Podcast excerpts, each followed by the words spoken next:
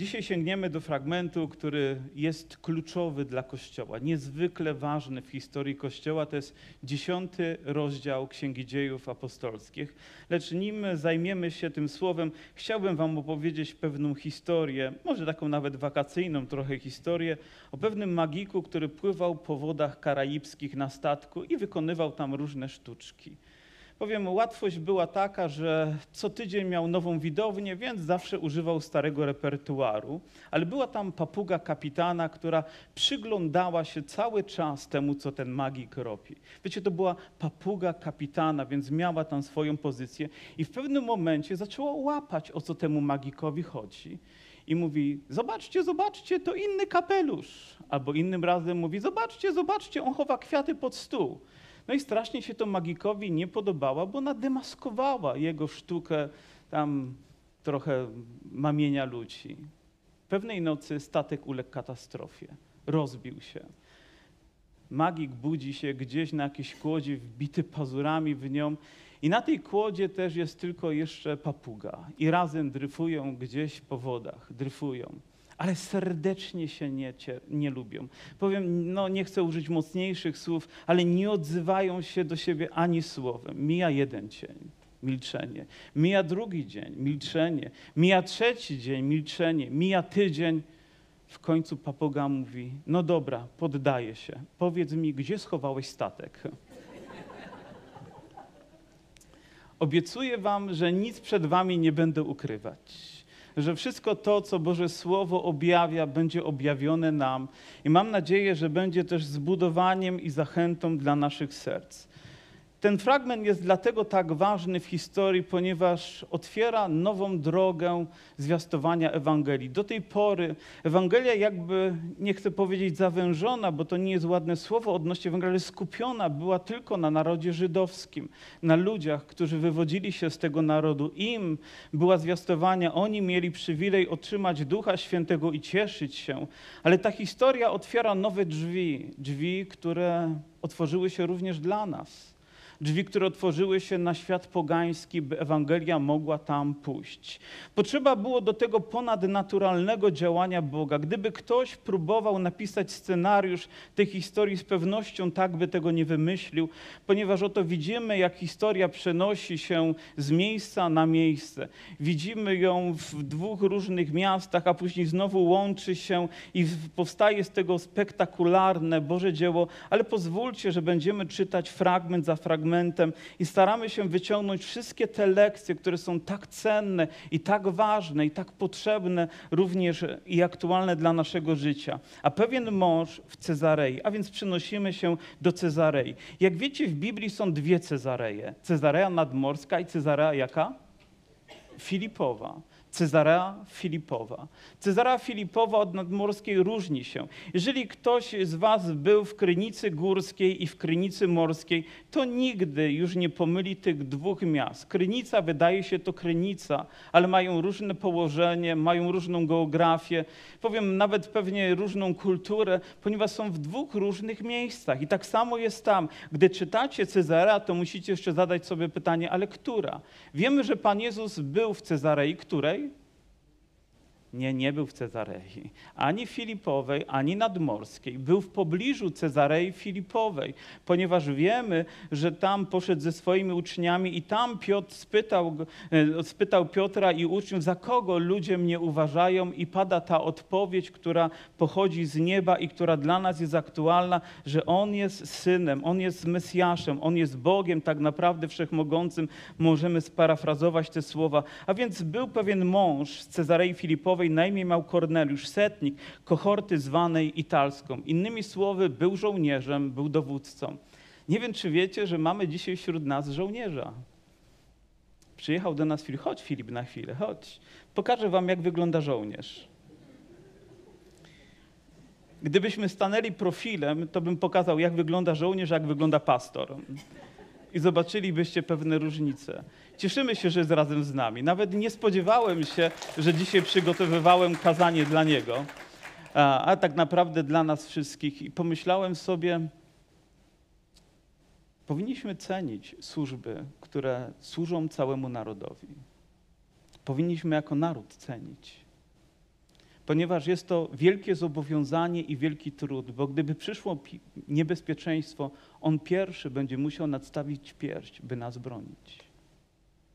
I dla mnie to nie jest obojętne. I bycie tam jest zaszczytem, też jest wielkim trudem, jest wielkim wyzwaniem. Pewnie to środowisko charakteryzuje się też tym, że przechodzi swoje trudności, ma swoją specyfikę, a ten człowiek potrzebuje Bożej ochrony, Bożego prowadzenia. Tak, Filipie? No, zgodził się, jak może się nie zgodzić? Pomódlmy się o niego. Panie Boże, dziękujemy Tobie za to, że przyprowadziłeś dzisiaj Filipa do nas.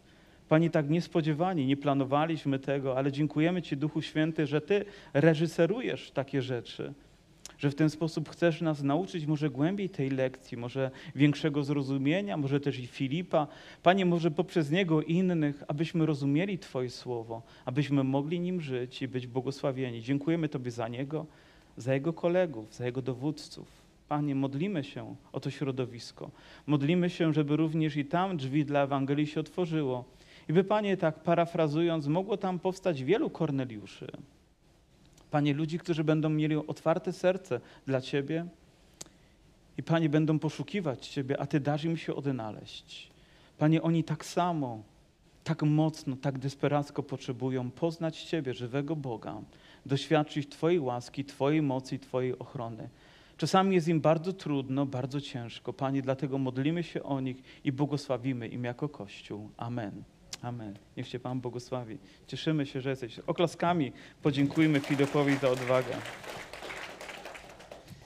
A więc wiemy, że Korneliusz był setnikiem, to znaczy, że stał nad setką, nad setką żołnierzy. Ta jego grupa, w której uczestniczył, miała też swoją nazwę italską, co pewnie związało się z pewnym zaszczytem bycia częścią tej niezwykłej grupy żołnierzy. Ale nie na tym chciałbym skupić uwagę, ale na kolejnym wierszu, który charakteryzuje Korneliusza. Pobożny i bogobojny. Wiecie, kiedy mówimy o żołnierzu, mówimy o pobożności i bogobojności, to czasami wydaje się to tak sprzeczne, tak odległe. A może tak rzadko spotykane, żeby ludzie, którzy mają władzę, mieli też tak otwarte serce i tak pokorne serce.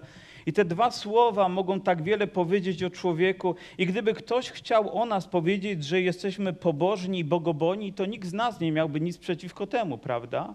Wszyscy, myślę, że chcielibyśmy, żeby również i nas określono, ponieważ pobożny to oznacza, że szukał Boga w swoim życiu.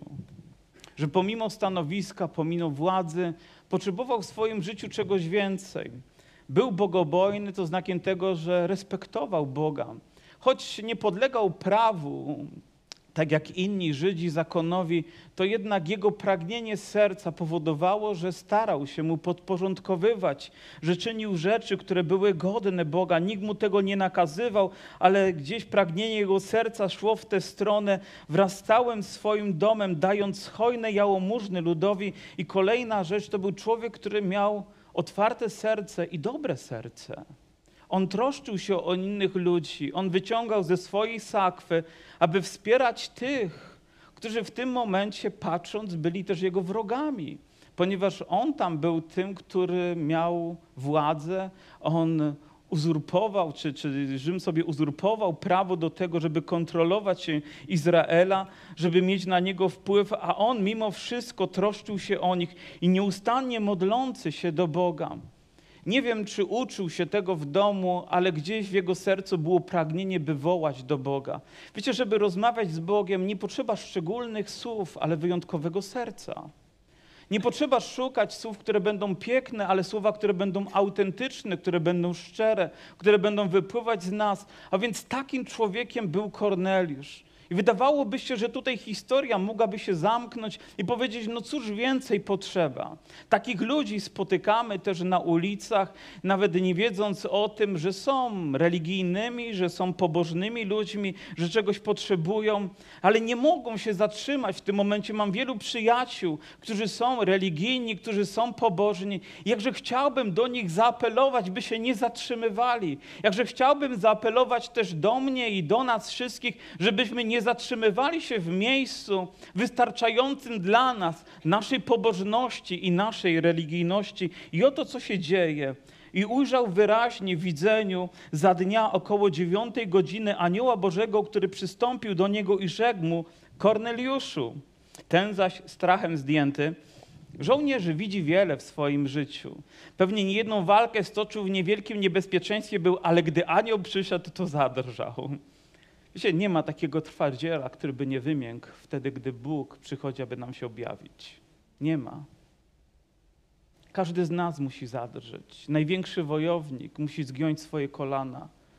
Człowiekowi, który czasami jest bardzo arogancki, musi nagle zrozumieć, że to nie jest właściwa postawa i coś zmienić w swoim życiu. A więc przyszedł anioł, a on zdjęty strachem utkwił w nim wzrok i rzekł: Co jest, Panie?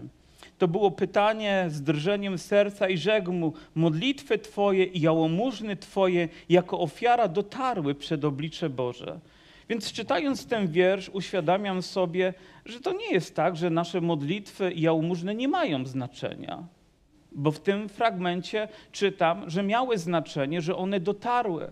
I gdy ktoś mówi: a to nie ma znaczenia, czy dajesz, czy nie dajesz, czy masz otwarte serce, czy nie masz, czy jesteś pobożny, czy nie, to ten fragment weryfikuje taką postawę i mówi: nie, to ma znaczenie. Moja postawa przed Bogiem ma znaczenie i chciałbym z tego przywileju też korzystać, ale jest niewystarczająca. Żadna ludzka ofiara. Psalmista mówi: człowiek człowieka, ofiara ludzka nie wykupi innego człowieka z jakichkolwiek tarapatów, a już na pewno od wieczności. Dlatego Korneliusz potrzebował czegoś więcej. Czego potrzebował? Potrzebował zbawienia. Ktoś powiedział, że Korneliusz poszukiwał Boga, dlatego Bóg go odnalazł. Przyszedł do niego sam, gdy ten modlił się. Nawet nieraz zachęcam ludzi, którzy mówią: a ja nie znam Boga. Mówię: to zacznij się modlić. A, co za, co za odpowiedź. Mówię: Boże, przyjdź i objaw mi się. Przyjdź i pokaż mi swoją wielkość. Objaw mi swoją chwałę. I wiecie, że On przyjdzie? Słyszałem świadectwa pewnego człowieka, który jest zaangażowany w misję z pewnego zboru w Stanach, a jest też Polakiem z pochodzenia, a więc wyjeżdża do Afryki, do różnych krajów, gdzie ludzie nigdy nie słyszeli Ewangelii, ale mieli serce, które poszukiwało Boga, czegoś, co było jakby w ich D N A duchowym i nieodkryte jeszcze w pełni, ale gdzieś wołali. I sam Bóg, sam Jezus przychodził, aby im się objawić. I zanim misja dotarła, to oni już z znali Jezusa. Dla mnie to jest wyjątkowe, ale Bóg czyni takie rzeczy. I On również czyni je dzisiaj. Kiedy serce człowieka poszukuje Boga, to obietnica mówi: szukajcie mnie, a ja dam wam się znaleźć. A ja przyjdę i objawię się wam. Bądźcie w tym wytrwali, nie poddawajcie się. Jakże dobrze, że Korneliusz się nie poddał, ale wołał może we dnie i w nocy. Czynił to nie dlatego, że czegoś oczekiwał, ale dlatego, że to było jakby porywem jego serca, pragnieniem, które z niego się wydobywało, aby sięgnąć nieba, aby przynieść błogosławieństwo. Przeto poślij teraz mężów do Joppy i sprowadź niejakiego Szymona, którego nazywają Piotrem. Przebywa on w gościnie u niejakiego Szymona Garbarza, który ma dom nad morzem. Wiecie, to każdy z tych wierszy ma znaczenie. Nawet to, gdzie jest Piotr, u kogo jest Piotr, u kogo, u człowieka, który z martwych zwierząt ściąga skórę, żeby później ją wyprawić i oddać. Takie miejsca były bardzo, mówiąc trywialnie, śmierdzące. To były miejsca, gdzie ludzie dotykali ofiar zwierząt czy martwych zwierząt, a w zakonie było to nieczyste, więc Piotr przebywał u człowieka, który nie cieszył się wśród Żydów zbyt wysoką reputacją, ale Piotr właśnie u niego zamieszkał, u niego był w gościnie nad morzem. Może ta świeża bryza od morza nieco łagodziła skutki tego, co on tam wyprawiał, próbując te skóry ściągnąć i wyprawić, ale Piotr tam właśnie przebywał. Przebywa on w gościnie u tego człowieka, a gdy nadszedł anioł, który do niego mówił, przywołał dwóch domowników, pobożnych żołnierzy spośród tych, którzy mu usługiwali, wyłożył im wszystko. Wyobrażam teraz sobie, masz takie objawienie, Bóg mówi do ciebie z nieba i teraz masz się tym z kimś podzielić. Masz powiedzieć komuś wokoło, że Pan do ciebie tak przemówił. I też do żołnierzy. Wyobrażam sobie, jak żołnierz żołnierzowi mówi: wiesz co, dzisiaj w nocy widziałem anioła. On by powiedział: tam jest lekarz. I z pewnością niełatwo jest dzielić się nawet w Kościele tak głębokimi przemyśleniami. Dlaczego? Bo nie wszyscy będą w stanie to zrozumieć. I coraz mniej mamy ludzi wokoło siebie, którym możemy całkowicie zaufać, przed którymi możemy wylać całkowicie nasze serce. Nawet mąż może nie rozumieć żony, żona może nie rozumieć męża. Dzieci nie będą rozumiały nas, a my możemy nie zrozumieć naszych dzieci, gdy przychodzi Boże objawienie. Gdy przychodzi tak niezwykłe Boże działanie. Oczywiście razem mieszkamy, razem śpimy, razem jemy śniadanie, obiady, kolacje. Mówię o dobrej rodzinie. Ale, ale są rzeczy, które mogą nas dzielić, jak lata świetlne. Lecz on miał wokoło siebie żołnierzy, którym mógł zaufać. I nie był to tylko rozkaz, ale to byli również pobożni ludzie. Co ciekawe, że on przyciągał też takich ludzi, a może ich, jego postawa spowodowała, że oni też takimi się stawali. Pobożnymi ludźmi, którzy mogli być godni zaufania. A nazajutrz, gdy oni byli w drodze, zbliżał się do miasta, wyszedł Piotr około godziny szóstej na dach, aby się modlić. I tutaj znowu scena się zmienia. Oto przenosimy się z tego niezwykłego miasta Cezarei Nadmorskiej do Joppy. Jeżeli ktoś z was był w Cezarei Nadmorskiej, to wiedziałby, że to jest wyjątkowe miejsce, nawet dzisiaj, a kiedyś ono było jakby namiastką Rzymu. Bowiem to rzeczywiście tam była taka arena, gdzie rydwany jeździły i różne sceny się działy. To było miasto pełne przepychu, port, który do dnia dzisiejszego tylko jakby mówi o świetności tego miejsca, chroniący przed morzem. No po prostu szczyt techniki. Jeżeli ktoś tam służył, to naprawdę musiał być to wybitny żołnierz, bo było to jak zasługa być w tym miejscu. A przenosi się akcja do Joppy, gdzie jest Piotr, gdzie jest człowiek, który jest w domu człowieka, który wyprawia skóry. I w tym momencie Piotr również otrzymuje od Boga coś, co staje się tak wyjątkowe. I poczuł głód, to takie naturalne, o odpowiedniej godzinie i chciał jeść. A oni przyrządzali posiłek i przyszło nań zachwycenie, mówi wiersz kolejny. Wiecie, zachwycenie to stan, w który Bóg nas wprawia, żeby coś wyjątkowego nam objawić. Jakbyśmy na trzeźwo nie byli gotowi to przyjąć. Musi być ten stan poruszenia naszego serca, naszego ducha. W tym momencie wydaje się, że to był sen, ale w tym śnie Bóg objawia mu się w wyjątkowy sposób. I Bóg to wciąż czyni. On objawia się również i w snach. Objawia się przychodząc przez swojego anioła, ponieważ Bóg jest Bogiem suwerennym i czyni to, co chce. Nam łatwo takie rzeczy podważać, krytykować i powiedzieć, wiesz, Bóg już dzisiaj takich rzeczy nie czyni. Wygląda na to, że słabo znamy tego Boga, mówiąc, co czyni, a co nie czyni. Jeżeli Bóg to objawił, to nie naszą rzeczą jest nawet myśleć, by to podważyć. Ale cieszyć się, gdy On wykonuje to po raz kolejny, by dotknąć naszych serc, by przemówić do naszego życia, by objawić swoją chwałę. Amen? A więc przychodzi do Piotra, tak jak przyszedł do Korneliusza, aby coś zmienić. No dobrze, ale rozumiemy, że tamten potrzebuje zmiany, bo jest człowiekiem zaledwie pobożnym, ale jeszcze nie jest w pełni wierzącym. Ale co Bóg ma zmienić w życiu Piotra, który jest wierzący? Wiecie co? Jego pobożność, jego styl pobożności, jego granice, które sam sobie ustanowił i których nie przekracza, ponieważ jakby jego religijność nie pozwala mu na to, by sięgnąć i przychodzi w ponadnaturalny sposób. A więc zarówno Bóg chce zmienić pobożność wierzącego Piotra, jak i pobożnego Korneliusza, by doszedł do pełni wiary. I o tym mówi nam ta historia i jest zwieńczona niezwykłym wydarzeniem. I ujrzał otwarte niebo. Jak, jak cieszę się, gdy takie wiersze się pojawiają, ponieważ one powodują, że ono, moje serce uderza w tym momencie nieco szybciej, tętno mi wzrasta, bo jest otwarte niebo. Moje siostry i moi bracia, jest otwarte niebo.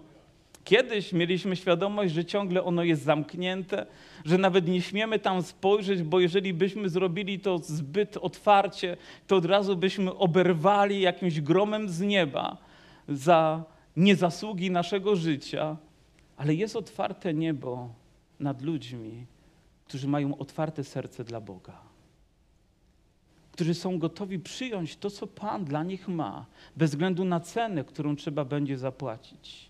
Być może siedzimy dzisiaj w tym miejscu, myśląc o tym, no już nie mamy zbyt wiele do zmiany w naszym życiu. Przestaliśmy palić, przestaliśmy pić, przestaliśmy może nawet oglądać brzydkie programy, nie używamy wulgaryzmów, więc co jeszcze możemy zmieniać w naszym repertuarze życia? Powiem, jakie rzeczy jeszcze są do zmiany we mnie albo w tobie, które ograniczają mnie, albo ograniczają Boga we mnie, tak by mógł wykonać to, co On chce uczynić dla swoich Twojej chwały i potrzeba do tego tak samo ponadnaturalnego objawienia, by to mogło się zmienić. Co Pan chce zmienić w życiu swojego Kościoła w Dąbrowie Górniczej? To, co my wytworzyliśmy, ograniczając Jego, tak aby On mógł to uczyniąc, poprowadzić nas dalej. Wiecie, niezwykłe jest to, że Bóg nie potrzebuje do tego długoletniego procesu, ale w jednej chwili może zmienić to, co latami narastało w życiu Piotra. Jego pobożność, jego religijność. W jednej chwili to może się zmienić. Jak i w jednej chwili Bóg może otworzyć całą wieczność dla Korneliusza. To jest Ewangelia. To jest moc Bożego Słowa, która wypływa z tej niezwykłej lekcji dla nas. Ujrzał otwarte niebo i stępujący jakiś przedmiot, jak jakby wielkie lniane płótno opuszczane za cztery rogi ku ziemi, z nieba ku ziemi. To objawienie strasznie lubię. Z nieba ku ziemi, lniane płótno. Jakby takie duże prześcieradło i za cztery rogi opuszczane, a w środku, wiecie, gdy ono jest opuszczane i wypełnione ciężarem, to rozumiem, że gdy dochodzi, to wiemy, że coś tam jest, ale jeszcze nie widzimy i czekamy na ten moment, aż możemy żurawia zapuścić i zobaczyć, co jest w środku. A więc pewnie emocje Piotra narastają, aby dowiedzieć się, co tam jest. Ale gdy to ogląda, nie jest zadowolony. Dlaczego? Bo widzi tam rzeczy, które mu się nie podobają. Widzi zwierzęta, których nie wolno jeść żadnemu pobożnemu Żydowi. Nie wiem, czy wy macie jakieś ograniczenia w menu? Kto z was ma? Lubimy coś, nie lubimy coś. Coś, co nam pozwala nasza religijność. Ja mam dwa ograniczenia. Naprawdę dwa ograniczenia. Nie mówię o słodkich zupach, bo to jest trzecie, ale poza konkurencją. Te moje ograniczenia są takie, że nie będę jadł niczego, co się rusza na talerzu. Nie będę jadł. Po prostu nie jestem w stanie tego przełknąć. Boję się, że będzie ruszać się w środku. Nie wiem, czego się boję. Ale nie... nie I druga rzecz, która jest moim ograniczeniem, przyjmijcie, że to tylko moje, nie, nie jem tego, co jest z krwią. Po prostu mam taką pobożność, chyba że jakaś płachta z nieba spadnie, wtedy zmienię zdanie. Ale w tym momencie mam natomiast wszystko inne, powiem, bardzo lubię różne kuchnie, powiem najlepiej chyba włoską, wy również? Tylko strasznie drogą. Kiedyś poszliśmy do włoskiej restauracji, to wzięliśmy tylko przystawki, bo na więcej nas nie było stać. Kelner był strasznie zawiedziony. Pierw musiał usunąć kieliszki, które było na wino. Czyli mówił, po co oni w ogóle tu przyszli? I druga rzecz, wzięli tylko przystawki i wyszli i zapłacili pięćdziesiąt euro. Więcej nas nie było stać. Ale nie mam ograniczeń. Lubię jeść. I wiem, nie wyglądam na takiego, ale lubię jeść. Lubię dobrą kuchnię, natomiast On miał ograniczenia większe niż ktokolwiek z nas. I oto, gdy to lniane płótno było spuszczone, były w nim wszelkiego rodzaju czworonogi, płazy ziemi, ptactwo niebieskie. Odezwał się do niego głos. Wstań, Piotrze, zabijaj i jedz. To jest też moja teologia. Wstań, zabijaj i jedz. I Piotr zaś rzekł, przenigdy! Panie, bo jeszcze nigdy nie jadłem nic skalanego i nieczystego. Nie, Piotr, nie, nie dziękuję, tylko mi przenigdy! Wiecie, że są różne formy zaprzeczenia, że można powiedzieć nie, ale nie tak do końca nie. Można powiedzieć tak nie po środku i można powiedzieć przenigdy. Wczoraj wracaliśmy z wycieczki, byliśmy w pewnych ogrodach, niedaleko nas tutaj pięknych. No i wracając wpadłem na pomysł, a może jeszcze do Krakowa skoczymy. Ale spytaliśmy też kierowniczki naszej podróży, czy jedziemy do Krakowa. I ona użyła formy zaprzeczenia. Ale dzieci nasze są sprytne i uznały, że w przypadku kierowniczki naszej wycieczki są trzy poziomy zaprzeczenia. Jest takie nie, jest takie nie, jest takie nie. Nie wiem, jakie wy macie formy zaprzeczenia, Ona powiedziała, nie! Pojechaliśmy do domu. Piotr powiedział, przenigdy, Panie. Myślę, że Bóg lubi tą odpowiedź, gdy nam daje jakieś objawienie. Przenigdy. Dlaczego miałbyś to zrobić? Albo dlaczego ja miałbym się temu podporządkować? Bo jeszcze nigdy nie jadłem nic skalanego i nieczystego. Pobożny, religijny człowiek. A głos znowu po raz wtóry, który do niego, co Bóg oczyścił, ty nie miej za skalane. Piękne słowa. Co Bóg oczyszcza, dlaczego my mielibyśmy uznawać za niewłaściwe? Jakże inne jest spojrzenie nieba i inne spojrzenie człowieka. Być może nawet na tę samą rzecz patrzymy tak różnie, tak nieobiektywnie, a czasami tak niebiblijnie. Myślę, powinniśmy wiedzieć, co jest dobre, co jest złe i trzymać się z pewnością tego, co dobre, tego, co jest dla nas korzystne, co nie i trzymać się tego, co rzeczywiście służy Bogu i Kościołowi i mieć też być może nawet formę zaprzeczenia, która mówi przenigdy, Panie, ale też być otwartym na to, żeby to przenigdy ustąpiło głosowi rozsądku, wiary, serca i powiedziało tak, Panie. Bez względu na cenę, którą przyjdzie mi zapłacić, zjem te flaczki. I stało się to po trzykroć. Jakby Bóg w ten sposób chciał powiedzieć, ponad wszelką wątpliwość to pochodzi ode mnie. I podczas gdy Piotra dręczyło jeszcze niepewność, co mogło oznaczać widzenie, które miał mężowie wysłani przez Korneliusza, dopytawszy się o dom Szymona, stanęli u bramy. A więc on jeszcze się zastanawia, co to oznacza, a odpowiedź puka do drzwi. Prawda, że ciekawe wydarzenie? Bóg przyjdzie i powie, co to oznacza. Ta odpowiedź zapuka do twoich drzwi, zapuka do twojego serca. Po prostu się na nią otwórz.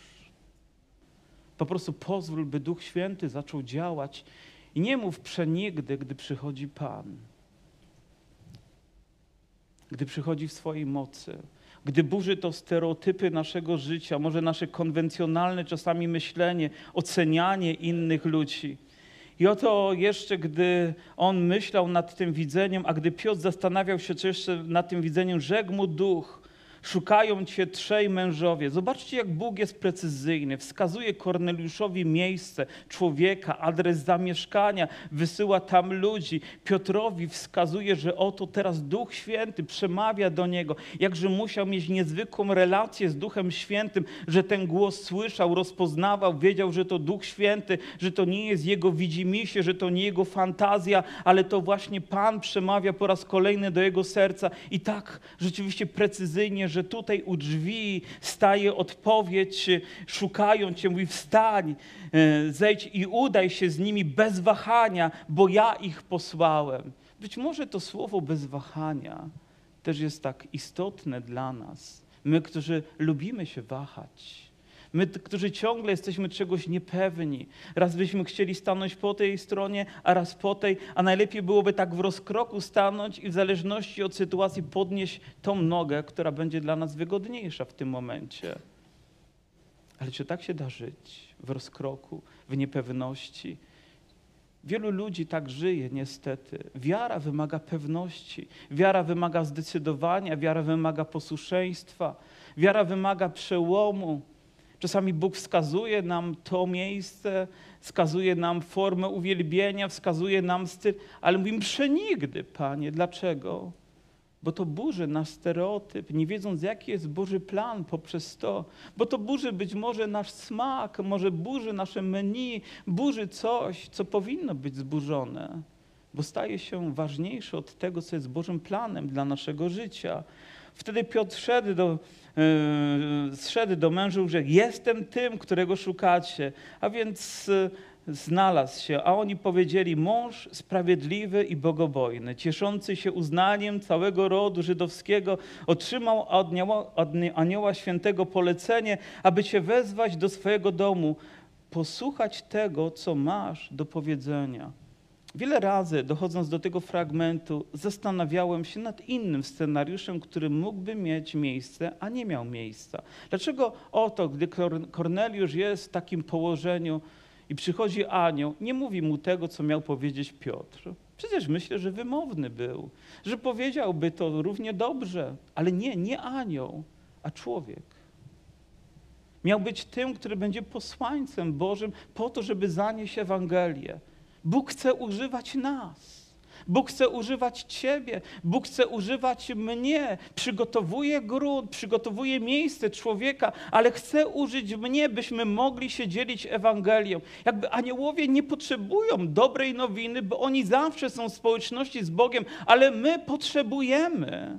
I to desperacko potrzebujemy dobrej nowiny, która będzie nam objawiana i my mamy obowiązek i przywilej zanieść ją temu pokoleniu, temu narodowi, tam, gdzie nas Pan pośle, bez względu na bariery, jakie nas dzielą. Ale dobrze wie w tym momencie Piotr, gdzie ma pójść, do jakiego miasta ma pójść, które jest pogańskim miastem, dzieją się tam różne rzeczy, być może różne kluby w nocy działają, ale tam go Pan posyła. Wie, że ma pójść do domu, który należy do poganina, ale tam go Pan posyła. Nie rozumiemy tego w pełni, jakie napięcie jest między, czy było między Żydami a poganami i z pewnością do dnia dzisiejszego, gdybyście spotkali takiego bardzo mocno ortodoksyjnego Żyda, to nawet nie wiem, czy podałby wam rękę, nie wiem, czy by się do was zbliżył, nie wiem, czy by zasiadł z wami przy jednym stole, nie wiem tego, ale podejrzewam, że mogłoby tak nie być, bo tak zostali wychowani i ukształtowani, że są poganie, którzy żyją bez Boga i oni, którzy mają przy przystęp do Boga, oni są święci, a reszta nie. I może z tego Bóg chce wyzwalać również nas, swój Kościół, przełamując bariery, stereotypy. Może burząc mury, które my zbudowaliśmy między sobą. Ale Piotr w posłuszeństwie idzie, aby powiedzieć to, co ma do powiedzenia. Poprosiwszy go, wstąpili, udzielili, udzielił im gościny, Nazariusz stał i poszedł z nimi. Oto informacja. Następnego dnia przybył do Cezarei, Korneliusz zaś, zwoławszy swoich krewnych, najbliższych przyjaciół, oczekiwał ich, a gdy Piotr miał wejść, Korneliusz wyszedł naprzeciw, wpadł do nóg i złożył mu pokłon. Piotr zaś podniósł go, mówiąc: stań, ja jestem tylko człowiekiem. Objawię wam pewną prawdę tego wiersza. Posłuchajcie mnie. Pierwszy papież nie był papieżem. Nawet dzisiejszy papież nie jest papieżem. Wiecie, mam na myśli, że jesteśmy tylko ludźmi i nikt nie powinien skłaniać swoich kolan przed innym człowiekiem. Piotr nie pozwolił na to. I to jest dla nas wzór.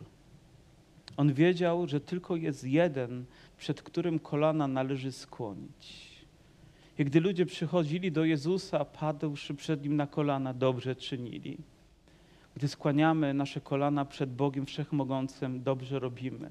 Gdy czasami wzywamy tutaj ludzi, mówimy: uklęknijcie, chcemy na was włożyć ręce, mamy świadomość, że one nie, oni nie klękają przed nami, oni klękają przed Bogiem, a my wkładamy na nich ręce, aby się modlić, by otrzymali to, co proszą, to, czego potrzebują, ale z całą świadomością tylko przed Bogiem. Szabrach, Meszach i Abednego, gdy posąg się pojawił, gdy trąby się odezwały, nie padł na swoje oblicze, tylko stali, bo wiedzieli, że żaden pobożny Żyd nie może tego zrobić, nie może przekroczyć tej granicy.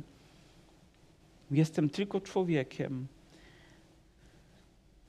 I został wielu zgromadzonych i rzekł: wy wiecie, że dla Żyda przestawanie z ludźmi innego plemienia lub odwiedzanie ich jest niezgodne z prawem, lecz Bóg dał mi znak, żebym żadnego człowieka nie nazywał skalanym lub nieczystym.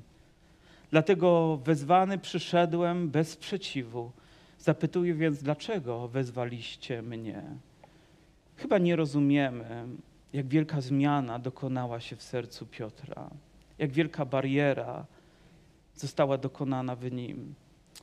Ponoć generał Lee, ten, który był odpowiedzialny w tej wielkiej wojnie amerykańskiej za Armię Południa, pewnego dnia był na nabożeństwie, gdzie na tym nabożeństwie po wojnie byli również czarnoskórzy ludzie.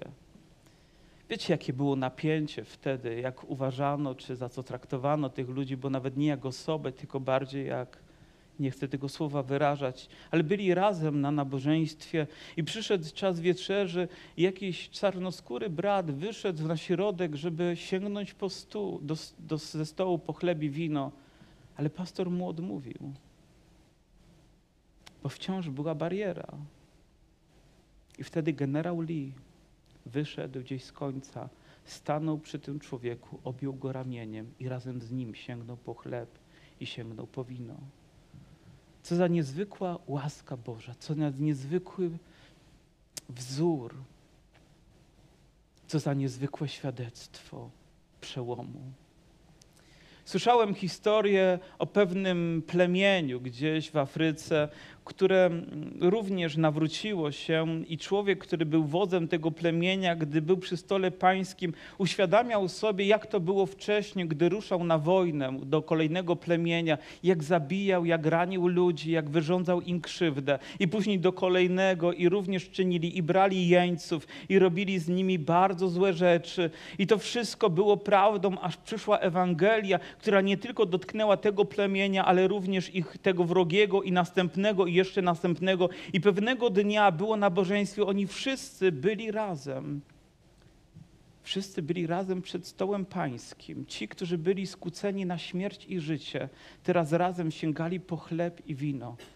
Pomyślcie, co może uczynić łaska Boża w życiu człowieka, który jest na to otwarty. Bariery, przekleństwo rozpadły się niczym pył. Dlaczego? Bo przyszła moc Boża, która uzdrowiła ich serca, która odmieniła ich życie, która może również uzdrowić dzisiaj nasze relacje, otworzyć nas na siebie. Tak, moja siostro, nie ma takiego brata, którego nie mogłabyś przyjąć przez wiarę. Tak, bracie, nie ma takiego człowieka, którego ty nie mógłbyś zaakceptować również przez wiarę, bo Jezus przyszedł i myślę sobie, jaką barierę On musiał pokonać. Nie tylko to, jak Żydzi, którzy mieli pójść, żeby zanieść Ewangelię poganom, ale On czysty i święty przyszedł na ten padł ziemi, który takim nie był. Jaką walkę musiał stoczyć, ale przyszedł z miłości, przyszedł, aby przynieść nam Ewangelię. Więc jakie bariery my dzisiaj musimy pokonać? Wydają się tak niewielkie, a o które tak często potykamy się i zatrzymujemy na nich, nie idąc dalej. Oby Pan przełamywał to wszystko. Mogę przyjąć moją siostrę, mogę przyjąć mojego brata i mogę się cieszyć społecznością razem z nimi. Alleluja! Nie ma dzisiaj barier między nami. Nie ma barier między Dąbrową a Sosnowcem, między Dąbrową a Będzinem i innymi miejscowościami też nie ma. Po prostu jesteśmy jednym wielkim zagłębiem. I to czerwonym zagłębiem. Jesteśmy wszyscy Bożymi dziećmi. Amen. Nawet Ślązaków tu nie ma. Nie ma tutaj Ukraińców, jak to czasami mówimy, Rosjan. Tu są po prostu Boże dzieci. I razem stajemy przed Bogiem Wszechmogącym. Ja wiem, modlicie się teraz, słyszę wasze modlitwy, niech już skończy, ale nie słucham tych modlitw. Jeszcze może jedną myśl na koniec. I wtedy zaczęła się Ewangelia, która była zwiastowana. I o to mówi Korneliusz, rzekł, przed czteroma dniami około godziny dziewiątej modliłem się i Pan mu objawił ją, przedstawia to również Korneliusza, jego modlitwy zostały wysłuchane.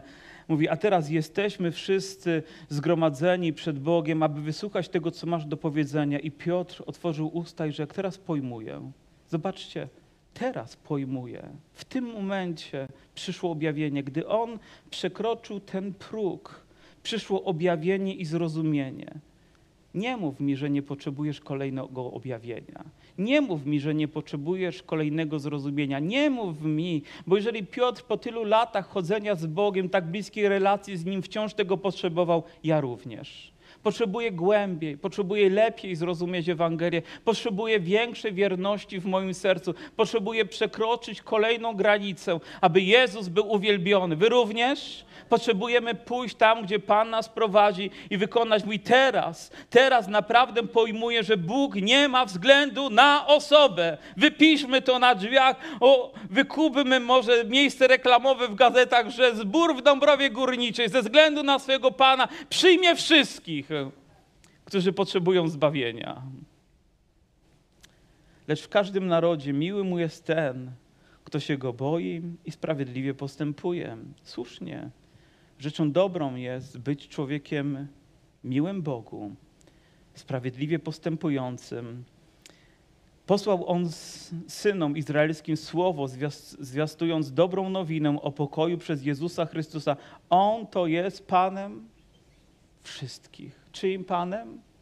Moim! Moim Panem. On jest Twoim Panem.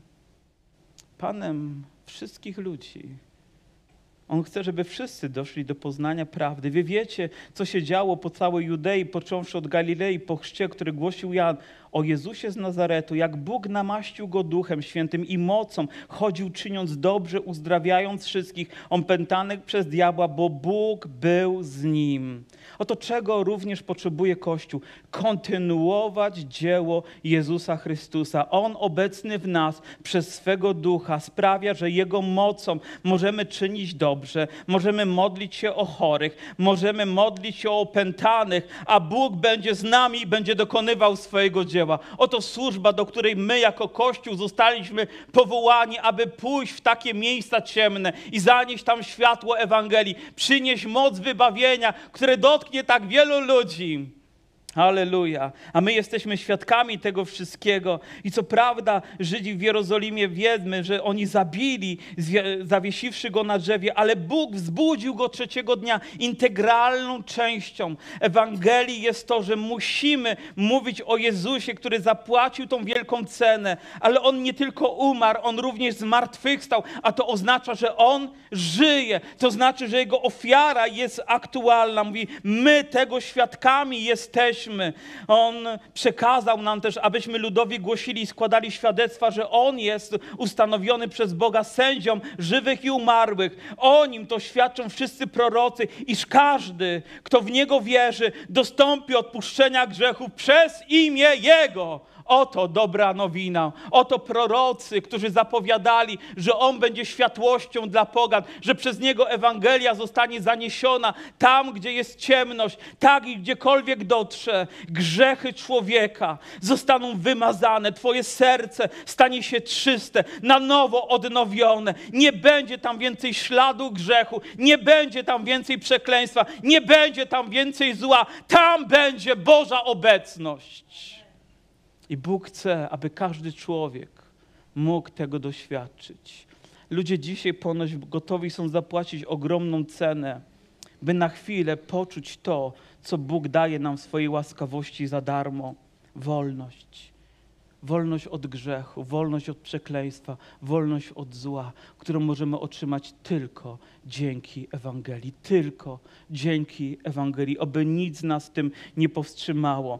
I oto kolejny wiersz i nazwałem go, że to jest marzenie każdego kaznodziei. A gdy Piotr jeszcze mówił te słowa, stąpił Duch Święty na wszystkich słuchających tej mowy. Nie mam nic przeciwko temu, by i dzisiaj Duch Święty dotknął każdego z nas, wypełnił nas, nasze serca, żeby stąpił na nas. Wiecie, to słowo jest tak dramatyczne, jak to zaprzeczenie. Przenigdy to to stąpienie, to nie tylko jak ta płachta, która była puszczana, ale to coś nagłego, dramatycznego. Wyobraź sobie, że wychodzisz teraz, bym namaścił Cię, więc nie biorę tylko naparstek, maczam palec i dotykam Twego czoła, ale biorę wiadro oleju, cały flakon i wylewam na Ciebie. I olej zaczyna spływać po Twojej głowie, po Twoich ramionach, sięga Twojego tułowiu i Twoich nóg i śpiewasz pieśń. Głowa, ramiona, nogi, stopy należą do Jezusa. Ktoś chętny? A gdyby woda, to nie tylko trochę, ale powiem, całe wiadro jakby na Ciebie się wylało. Tak Bóg chce stępować na swój Kościół. Są chętni? Wiecie, potrzeba otwartych serc, potrzeba wierzących serc, ufających, że Bóg to samo ma moc uczynić i dzisiaj. I tam, gdzie jest otwarte serce, nie na jedną, nie na dwie osoby, ale na całe zgromadzenie, w jednym momencie wstępuje ten ogień z nieba, który dotyka naszego życia. Kiedyś jeden z pastorów, mój zaprzyjaźniony brat z Anglii, opowiadał mi, jak gdzieś było tak ogromne Boże poruszenie, przyszedł Duch Święty i naprawdę oni się tego nie spodziewali, to nie było wyreżyserowane, ale nie mogli ustać, po prostu nogi im wymiękły, wszyscy na ziemię upadli i, i leżeli uwielbiając Boga, ale jak jeden mąż, wszyscy. I ktoś pomyślał sobie, że jakieś trujące gazy rozprowadzili i trzeba wezwać służby sanitarne. A więc przyjechała straż, wbiegli w to zgromadzenie, też padli. Przyjechało pogotowie, też padli. Przyjechała policja, też padli. Panie Boże, ja bym wszystkie jednostki wezwał tutaj, gdyby takie poruszenie było. Żeby wszyscy mogli doświadczyć tak wielkiego poruszenia wszechmogącego Boga. A wy powiecie? Alleluja! Jesteśmy gotowi, Panie. I co ciekawe, mówi tak. I zdumiewali się wierni pochodzenia żydowskiego. No zaskoczyło ich to. Którzy z Piotrem przyszli, że i na pogan został wylany dar Ducha Świętego. Zobaczcie, nie coś, co im się należało, ale coś, co otrzymali w darze. A z darem możemy zrobić dwie rzeczy. Przyjąć albo, albo nie przyjąć. I gdy Duch Święty przychodzi, możesz Go przyjąć albo Go odrzucić. Ale kiedy Go odrzucisz, staniesz się biednym człowiekiem, ubogim w swoim duchu. I myślę, że Kościół zapomniał o tym, jak ważną rzeczą przy zwiastowaniu Ewangelii jest również to, aby ludzie byli napełnieni Duchem Świętym. I mówi, usłyszeli ich bowiem, jak mówili językami i wielbili Boga. Wtedy odezwał się Piotr. Oni widzieli, jak Duch Święty stąpił poprzez manifestację, przez usta, przez serca tych ludzi, którzy nowymi językami zaczęli uwielbiać Boga. Taki spontaniczny wręcz